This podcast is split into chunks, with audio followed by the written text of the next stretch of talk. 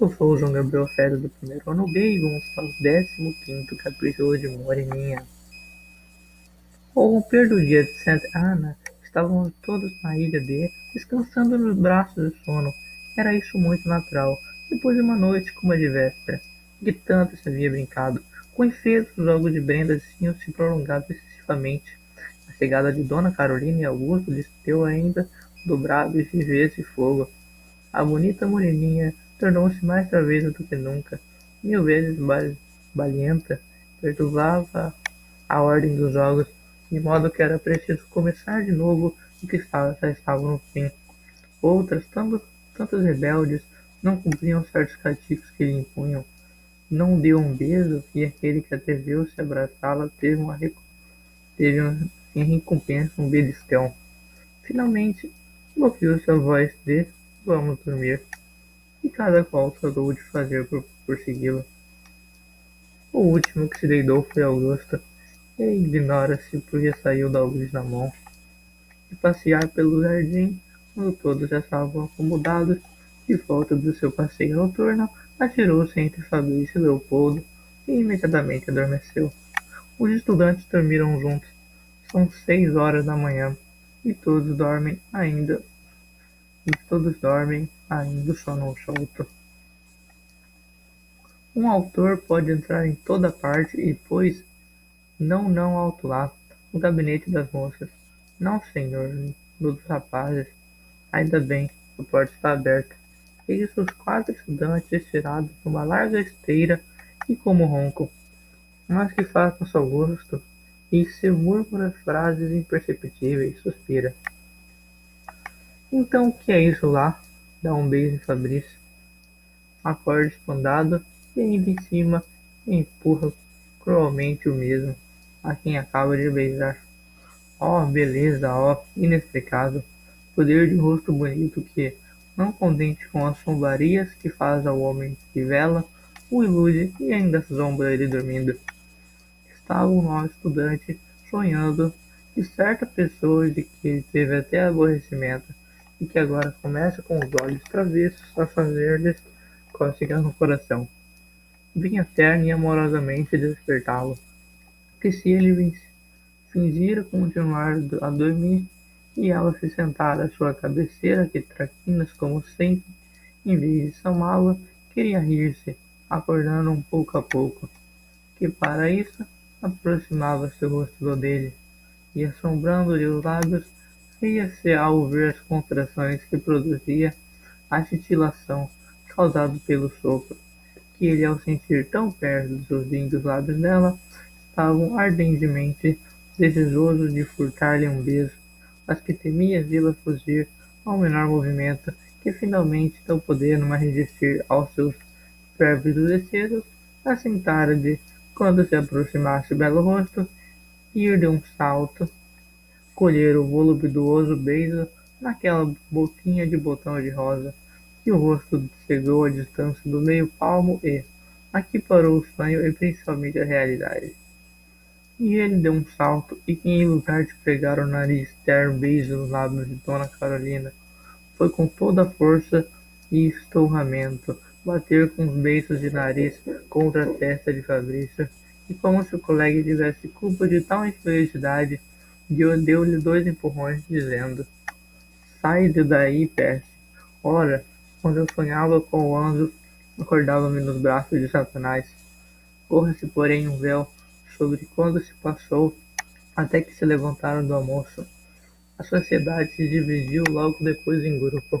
Uns conversavam, outros jogavam, dois velhos ferraram-se no gamão, as moças espalharam-se pelo jardim, e os quatro estudantes tiveram a péssima lembrança de formar uma mesa de voltarete.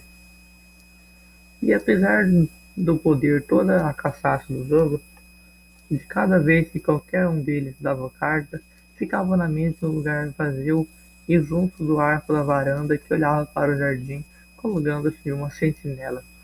Que se viu que o voltarete não podia seguir marcha muito regular, Augusto exemplo distraía-se com frequência tal que às vezes passava com o busto e em Padilha e era codilhado todas as mãos que jogava de feita.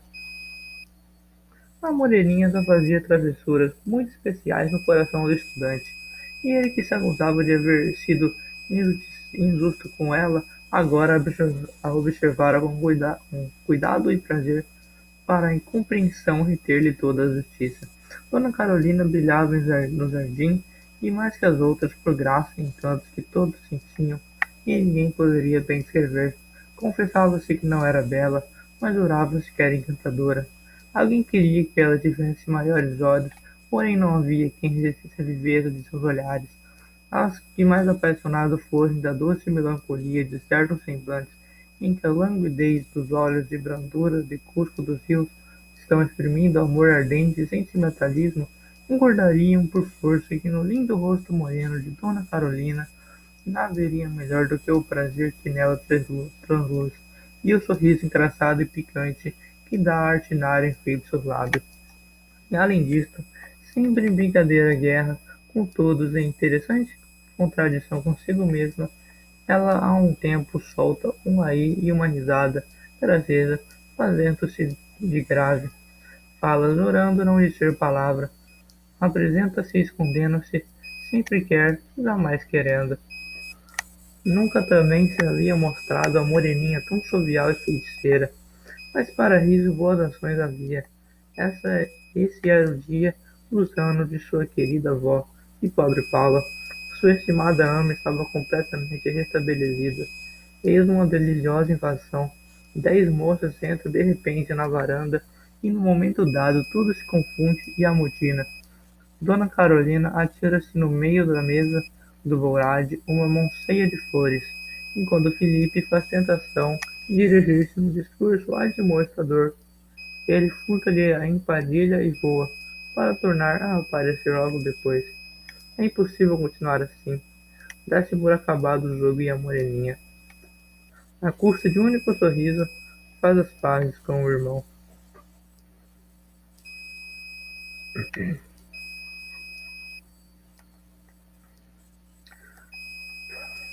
Parabéns, senhora dona Joaquina, disse Augusto ela triunfou de uma de suas rivais. Como? perguntou ela. Ora, que esta minha prima nunca estendeu as figuras do Sr. Augusto, acudiu Dona Carolina. Explique-se, senhor doutor. Sua prima, minha, sua prima, minha senhora, a Aurora e a Rosa disputam sobre qual primara na viveza de cor, e eu vejo que eles já têm preso no cabelo uma das duas rivais. Eu o encarrego com prazer de guarda fiel desta minha competidora do seu carcereiro, disse Dona Quinquinha, querendo tirar uma limpa roça de cabelo para oferecer-lhe ao Augusto. Oh, minha senhora, seria um cruel castigo para ela, que se mostra tão vaidosa. Pois rejeita? Certo que não. Aceito, mas rogo um outro obsequio. Qual?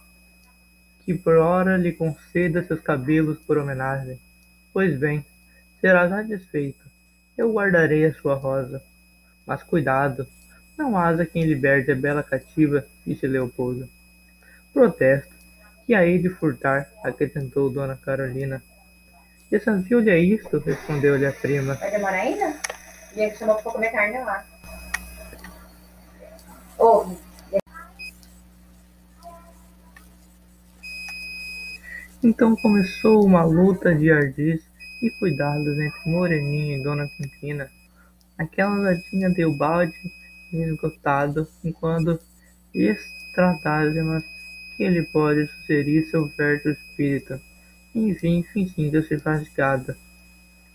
Veio sossegadamente conversar junto de Dona Quintina, que não menos viva, conversava-se na defensiva. Depois de uma meia hora de hábil afetação, a menina travessa com um rápido movimento, fez cair o leque de sua adversária. Leopoldo abaixou-se para levantá-lo, e Dona Quinquina, um instante despercebida, curvou-se também e soltou logo um grito, sentindo-se a mão da prima sobre a rosa, e com sua foi acudir a esta. Houve um conflito entre duas finas mãozinhas que mutuamente se beijaram em resultado desfolhou-se completamente a rosa.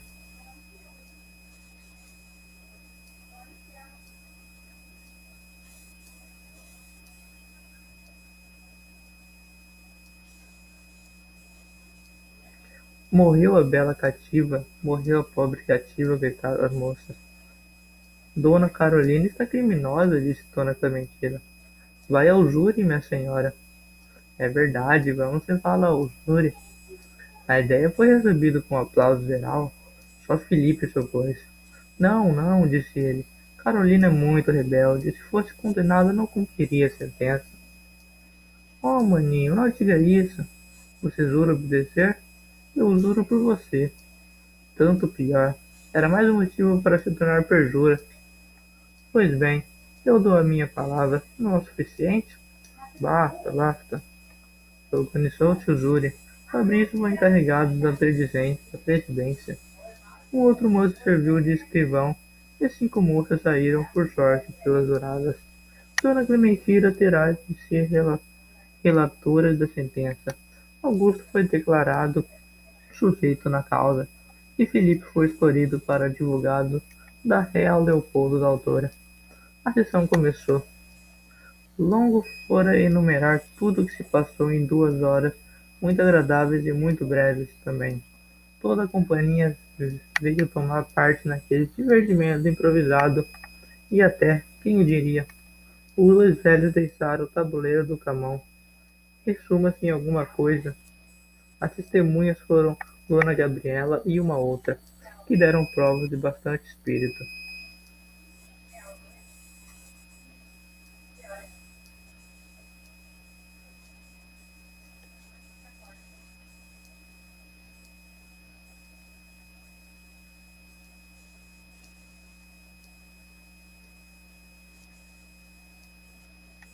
O interrogatório de Dona Carolina, Carolina rir a quantos ouviram.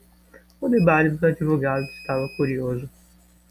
Leoboldo acusou a ré, demonstrando que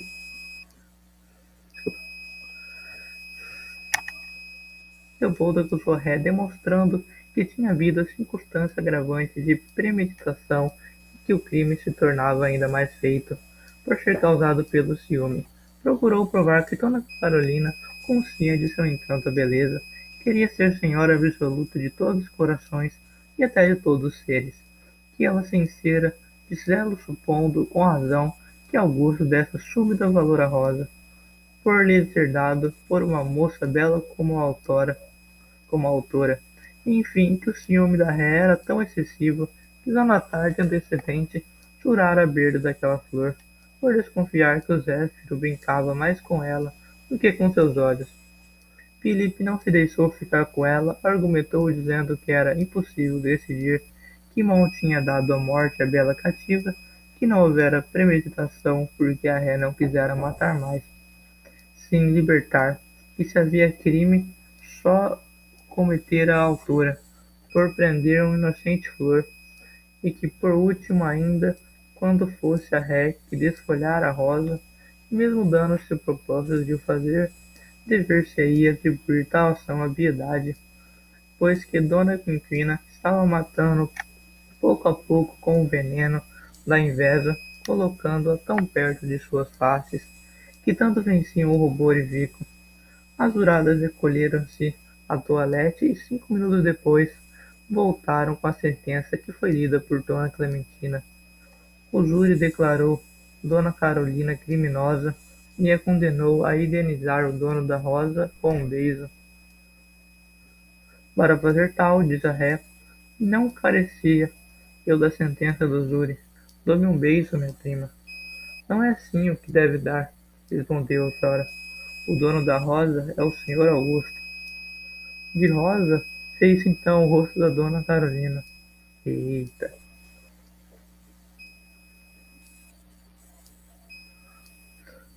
O beijo, o beijo, gritaram as juradas. Você deu sua palavra.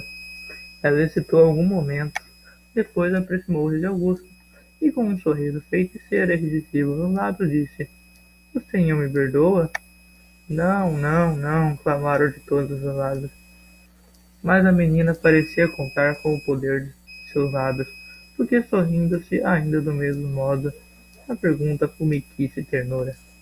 Me perdoa? Não, não. Porém, como resistir o seu sorriso?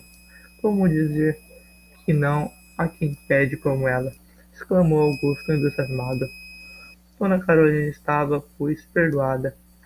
Agradecida, disse ela com vivo acento de gratidão, e estendeu sua destra para Augusto, que não pretende ceder tudo com tão criminoso desinteresse. Tomou entre as suas aquela mãozinha de querubim e veio estalar ela o beijo mais gostoso que tinham até então seus lábios. A manhã desse dia foi assim passada, e à tarde voltou a seus preparativos do sarau.